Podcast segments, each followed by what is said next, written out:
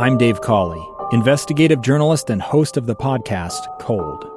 In October of 1985, a woman named Sheree Warren left work at a busy Salt Lake City office. To meet her estranged husband at a downtown auto dealership. She never made it home. Sheree's car surfaced weeks later in Las Vegas. In the parking lot of a hotel casino. No one knows how it got there. Strange. It was strange. Both Sheree's estranged husband and her boyfriend raised suspicion for investigators. I kind of thought that he might have done something. But no arrests were ever made. In Cold Season 3, we dig into double lives, make new connections in the case, and examine the difficulty raised by reasonable doubt. We want answers just as much as anyone else. They have creeps like that now, too, so nothing's changed. That's the new Cold Season 3 The Search for Sheree, now available anywhere you get your podcasts. Inside Sources. Inside Sources. America's voice of reason. Boyd Matheson on Utah's home for elevated conversation. Inside Sources on KSL News Radio. Well, earlier today, Treasury Secretary Janet Yellen testified before the House Ways and Means Committee on the debt limit. As you know, I've asked Congress to raise or suspend the debt limit. In my assessment and those of economists across the board, a default on our debt would trigger an economic and financial catastrophe. I urge all members of Congress to come together to address the debt limit without conditions and without waiting until the last minute. Well, despite the doom and gloom rhetoric, we know our government won't default on its debt. No reason to hit the panic button. Uh, the debt ceiling will either be raised or suspended. She did hint at that. Uh, so, beyond the headlines, let's get beyond just that. What conversations should be happening between Congress and the executive branch on our ballooning debt, taxes, budgeting? Let's begin. Think you know the news of the day? Think again. Really pleased to have back on the program Utah Congressman Blake Moore joins us from where are you calling from today?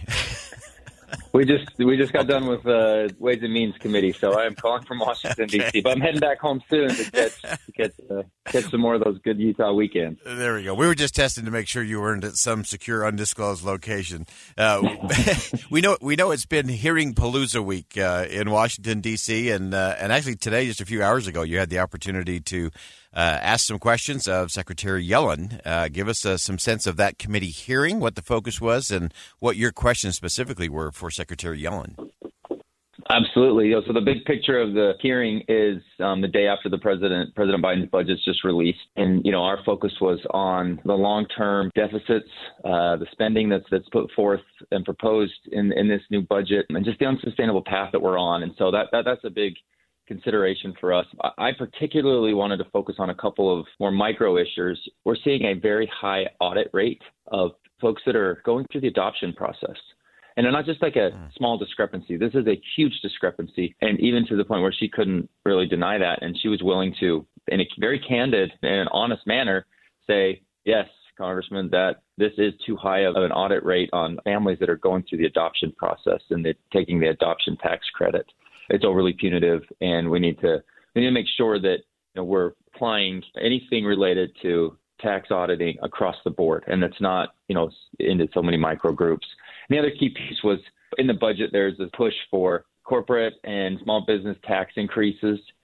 President they're they're proposing a significant increase into the corporations and what they have what they pay as far as a rate. And I highlighted two companies in rural Utah that have raised minimum class wages, given back to their communities with these tax rates. It's helped the economy grow. And you know what, what are we going to do to stop that that economic growth? Because that actually brings in good revenue too. So, yeah. um, and she admitted that our corporate tax rates have been way too high in our nation, and the corporate and the Tax Cut and Jobs Act did the right thing by lowering them. There's a difference on what we should have lowered them to, and that's where the debate is right now. Mm. Fascinating stuff, and I want to I want to dig into that first one about those audits uh, around those who are taking the ad- adoption tax credit. Because uh, I guarantee you, there was nobody thinking about that this morning. Of wait a minute, and how is this impacting uh, Utah families in particular? I know the uh, adoption area is one that you've been passionate about and have been so helpful to so many uh, as an issue over the last year or so. Uh, give us some sense of that. Why? Uh, so, one, what is that uh, that's being audited, and and why is that so out of proportion? Audit rates across the board are usually well under one percent. One percent. Even in 2011, it was 0.8 percent anytime it's under 1% is a typical rate. Audit rates of the adoption tax credit is 69%, almost 70%. So it's not even in the realm of consistent here. And yeah. she admitted that. More, more than half of them required no addressing whatsoever. So there is a still a substantial issue that could exist there, but the targeted approach is way is over the line. And it was nice to hear her, you know, come back and, and say that we, we have to address this. And so um, folks that, that go through the adoption process and foster care adoption or, you know, from infancy, we want to incentivize that. And, and that's a very strong uh, conservative principle, but it's very bipartisan as well. Yeah, yeah. And um, so we're just really concerned. And now with the increase that's going to, to the IRS, some of which I agree with, they do need better communication tools, technology, customer service capabilities. We've kept that stuff in the bill, but there's now a concern like, okay, with more focus on audits, is this going to increase? And we do not want to disincentivize people from going through the adoption process. It's too good for our communities. Yeah, uh, that's such an important thing. And uh, again, that was not on my radar when I was thinking, okay, uh, Representative Moore's got a chance to to ask uh, Secretary Yellen some things. That was not on my list of that's something I hope he asked today. But that is a great uh, a great line. Uh, help us for just a second, dig in a little bit more on the small businesses, especially as it relates to rural Utah, uh, and and the impact there, and and what the areas of concern are. So there's provisions in the Tax Cut and Jobs Act that have recently expired, expiring soon, or expiring by 2025. And that's going to be the big work that we do on the Ways and Means Committee folks and Democrats and Republicans alike have recognized, as we as Utahns understand, that when you create competitive tax rates, you actually grow your tax revenue. Things like companies staying within the United States and reinvesting in their workforce and creating new opportunities and new investment opportunities actually grows our economy. And so people recognize that. Democrats don't always want to even raise those taxes. They're they're trying to bump it up from 21% to 28%. We think that will create a significant recession, recessionary activity going on. Um, and so we don't want to put small businesses through these provisions. Um, we think there should be good support, whether it's one party rule or divided government, should be able to come together and say small business is something we can all support. Uh, but but I, but I'm worried about it, and it's the inflation stuff too. The small businesses are becoming not profitable mm. because their costs have gone up so much over the last 18 months. And the more that continues to happen, and the more we have to continue to raise interest rates, creates an economic slowdown. Well, those are the companies that get hurt the worst, the very first. The bigger companies can withstand this type of um, downturn in the in the economy, but the, the smaller, more nimble companies they can't weather the storm as well. And that's where we have to be focused on making sure that they're supported through these expiration of the tax cuts. Yeah, such important uh, conversations there to be sure. Uh, as you went through the rest of that hearing, and obviously questions uh, from your colleagues on both the left and the right. Uh, what were some of the uh, the things that came out? Anything surprise you in the context of this hearing and uh, what Secretary Yellen had to share? Yeah, this will get a little bit wonky as well, but the, the Pillar Two global minimum tax process. You even saw some Democrats outwardly saying, like, just in general, which applies to this, is we need to legislate this. This cannot be driven from the administration. Mm. Um, and anytime you get somebody from the administration to come to congressional hearing, you will get bipartisan support talking about you got to give this authority back to us. You can't just take it. If you try, you tried to do a lot of these things, they were ultimately rejected and we need to pull it back more so on trade. Mm-hmm. That that actually plays out a little bit more on trade because you haven't seen a lot of activity from the Biden administration on trade, whereas you did a lot from Trump. President Trump didn't always have the perfect formulas. He kind of takes a blunt instrument and, and goes strong, and then he'll he'll do some surgical work with those relationships. Ultimately, we were trying to get at our trade deficits, which I supported, but President Biden has left it largely sort of out there and opaque and not sure what we're, we're doing. And that's not good either. So we need as members of Congress to actually have more authority on on this. But that global minimum tax is going to disadvantage U.S. companies. And I, my colleagues did a really good job highlighting of how you know we can't trust China to play fair right. and to be above board and them to pay their fair share if this all takes place. So we'll see that play out with the administration because they're they're working on rules to, to, to make that go through where we don't think that you know, congressionally that that would ultimately do it. We definitely would, with the majority, we wouldn't be doing it right now. All right, some great, uh, great insight there from Representative Blake Moore. Again, uh, hearing in the House Ways and Means today, Secretary Yellen appearing before that, and I love the fact that the congressman focused on some real live Utah issues. Uh, not some grandstanding moment, not some social media moment. He asked specific questions. Uh, I love specific questions. And this was relating to the fact that those who take the adoption credit, almost 70% of those people get audited by the IRS. Uh, and to have Janet Yellen say, yeah, that's a problem. We need to fix that. Talking about small business owners, rural business owners, uh, and all that they're facing, the increased costs that they're uh, dealing with. Those are crucial conversations, and I love that uh, Representative Moore uh, hit all of those in that hearing today. And so we're going to stay with the conversation. We're going to stay with my conversation with Blake Moore. Uh, we'll talk about the national debt, we'll talk about the president's budget proposal, and much more on Inside Sources. Stay with us, more to come.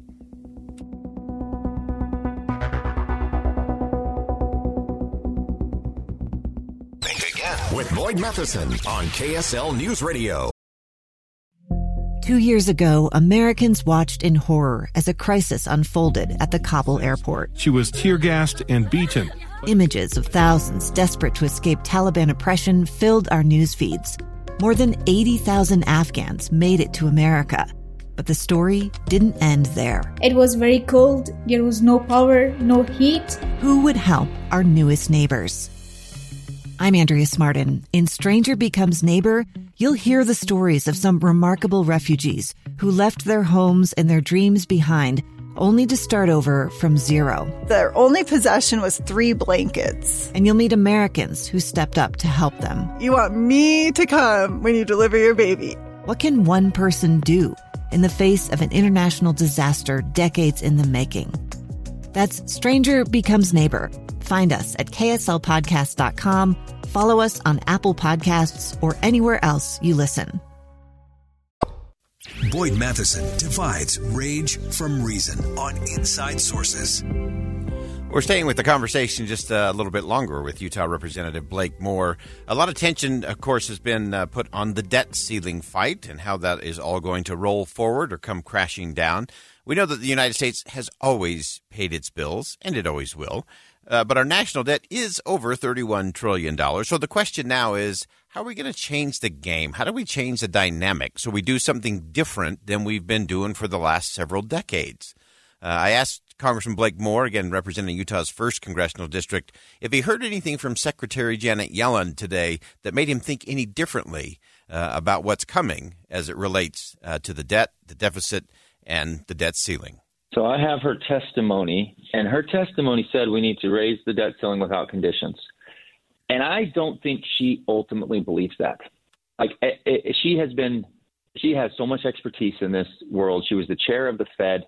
I am confident she doesn't fully believe that. I think that's a political statement mm. um, because you will not get a debt ceiling increase without any conditions associated with it. That's called being doing a responsible debt ceiling increase. And over time, and actually, I was driving around. I had on your show one time, and I heard you talking about this, and it was it was sensational. You talked sincerely about, you know, we have to pay our debts, and you'll you're seeing a recognition of that within our conference. So the Republican conference, whatever people want to say about it out there in the press, and da da da, are they ready to govern? That first week was a mess. I agree with you. That first week was a mess, but at least we're not doing it behind closed doors. We're actually outwardly showing there is lots of discussion, and we ultimately came to it. And um, and there's going to be a lot of that going forward. We need to come up with the things that we could do and leverage with this responsible debt ceiling increase to make sure that we're not going to just get the same old, same old. And it's got to be specific spending cuts. There's got to be a cultural shift, and you can do cultural shifts with things like making sure there's work requirements to some of these these government benefits, like Medicaid expansion, and making sure that individuals, you know, that are able-bodied and, and not necessarily a single parent situation. Like theirs is good cultural change that even the President Clintons of the world were supportive of. Mm-hmm. And so, can we change that and and um, also set up a proper structure for the budgeting process that we do? Right, right now, it's it's very broken.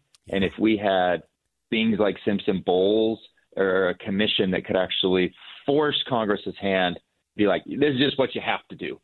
Mm-hmm. Um, you, you have to do it. We're going to force this to happen. Both sides have to agree that this level of debt is unsustainable, and we have to make changes. So we're going to use the debt ceiling to get as much as we possibly could. Candidly, it would be a lot easier and better if we would have won the Senate back in last November. That's for another interview.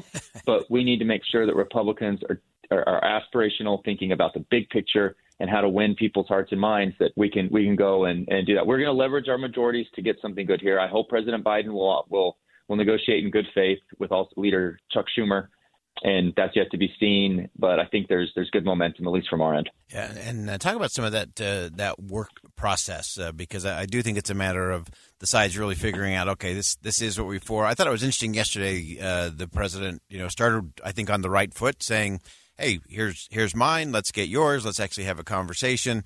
And then everything unraveled from there, and it went to a purely political, a lot of pejorative MAGA Republican statements. I think that was the word cloud of the day yesterday. Um, oh, and uh, and a lot of things that I think we're we're not uh, in good faith or not as a real honest broker uh, in terms of how you would have that kind of negotiation. I know you're on a number of really crucial, uh, almost micro task forces uh, that are looking at a lot of these things. Tell us about some of the work you're doing there and how we might see that play out as all of this marches forward. You know everybody everybody back here has a staff and you have a chief of staff and you have a comms director and a legislative team and a district outreach work and all that. I told my comms director when she asked me about biden's budget. I said i don't want to be the first to put out a statement on it. We just got it. We don't need to just blast it. That means you've had that prepared. and whatever the whatever the data was you're just going to say what you're going to say and i just don't operate that way so i said i'm spending the weekend to dive into this i'm taking i got it here to take on the plane with me later and I want to be substantive when I make these criticisms. I am critical of this just on the top line numbers. 2022's actual discretionary budget was 1.4 trillion. 2023 was 1.65, and we're now looking at it's at 1.60. Now it's at 1.69. Mm. So it is constant moving up. Not even tied to inflation. There's there's problems here, and that's just the discretionary side. So there's significant problems with this. It's not putting us in the right direction. And conversations or suggestions that President Biden is doing, what, what he's doing with this is actually reducing deficits.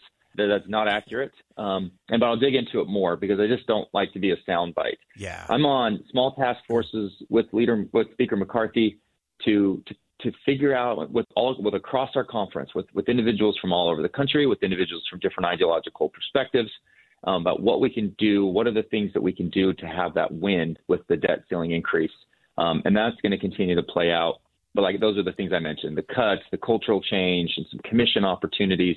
And we're nailing it. Ways and Means Committee, Budget Committee, the two the two primary committees that I'm on are hugely important. I'm working across the aisle, so I can communicate to Democrats, you know, what what these conversations are looking like. And we get to the summer, and we have two options. We can if the debt ceiling increase in a responsible way, making changes so we have a, a shot in the future to, to get some of this under control, or we suspend it through the budgeting season through the end of September and address it then. So those those are kind of two things that are that are going on there. I hope for the former, and I just want to get this addressed in the summer when it's when it comes due. Yeah, and so important. And uh, I love the fact that you're taking the approach that this is not it's not just about cutting big government; it's also about fixing broken government and some of those cultural components uh, that you talked about. And I think that's so vital that we have that kind of conversation. And again, it is going to take some uh, across the a political divide there to to come to some of those things that do make sense, and and those that are saying, hey, we've we've got to be responsible for the little guy, uh, watching out for them. Well, then any program that touches the little guy. Uh, make sure there's no waste, fraud, or abuse. Make sure it's actually producing the results and the outcomes uh, that actually creates that upward mobility and, and opportunity. You're starting to sound too reasonable, there, Boyd. uh, you know, you know, you're still in, you're still covering politics, so try not to sound too reasonable. I think we can get there. I'm convinced we can actually get there, and I, I think with what you're working on and, and the way you're going about it, I, I think there's. I'm saying there's a chance, is what I'm saying today. Where our country was not founded to set up set us up for failure. We're, we weren't founded that way that's the hope that keeps me going. That's you know, I was able to talk to Deseret News, and I actually said I was, I believe it was amped and excited. um, not many people get amped about budgeting and uh, debt, but I am really excited to be working on these things that I am. They're so important. They're the future of my boys. I got four yeah. boys under ten, and that, that's their future. So yeah, crucial conversations, and we've got to have them. And uh, as you said, we've got to have them out in the open, uh, some transparency for all the country to see. And uh, I know it's been a big week for you back there. Safe travels back. We'll save some good air and snow for you here in the state of Utah. And uh, good luck reading that uh, 182 page budget uh, on your flight home. Thank you, sir. All right, that's Representative Blake Moore, of course, from uh, Utah's first congressional district. Some very important hearings happening in Washington, D.C. this week, and some important perspective, I think, in terms of how we have these conversations around what we spend in this country, what we spend it on matters. And I want to bring it full circle. I agree with the president. What we spend on tells us what we value. And so let's have that conversation in the open, not the politics, not the hammering each other uh, over the top of the head for some sentence in some book or some proposal somewhere. Let's get to the actual policy discussion. Let's have that debate. I can get amped uh, like Representative Blake Moore in having that discussion with the American people. All right, we'll step aside for a quick commercial break. When we come back, our own Amanda Dixon is going to join me talking about what she's been learning in the classroom as a substitute teacher. Stay with us.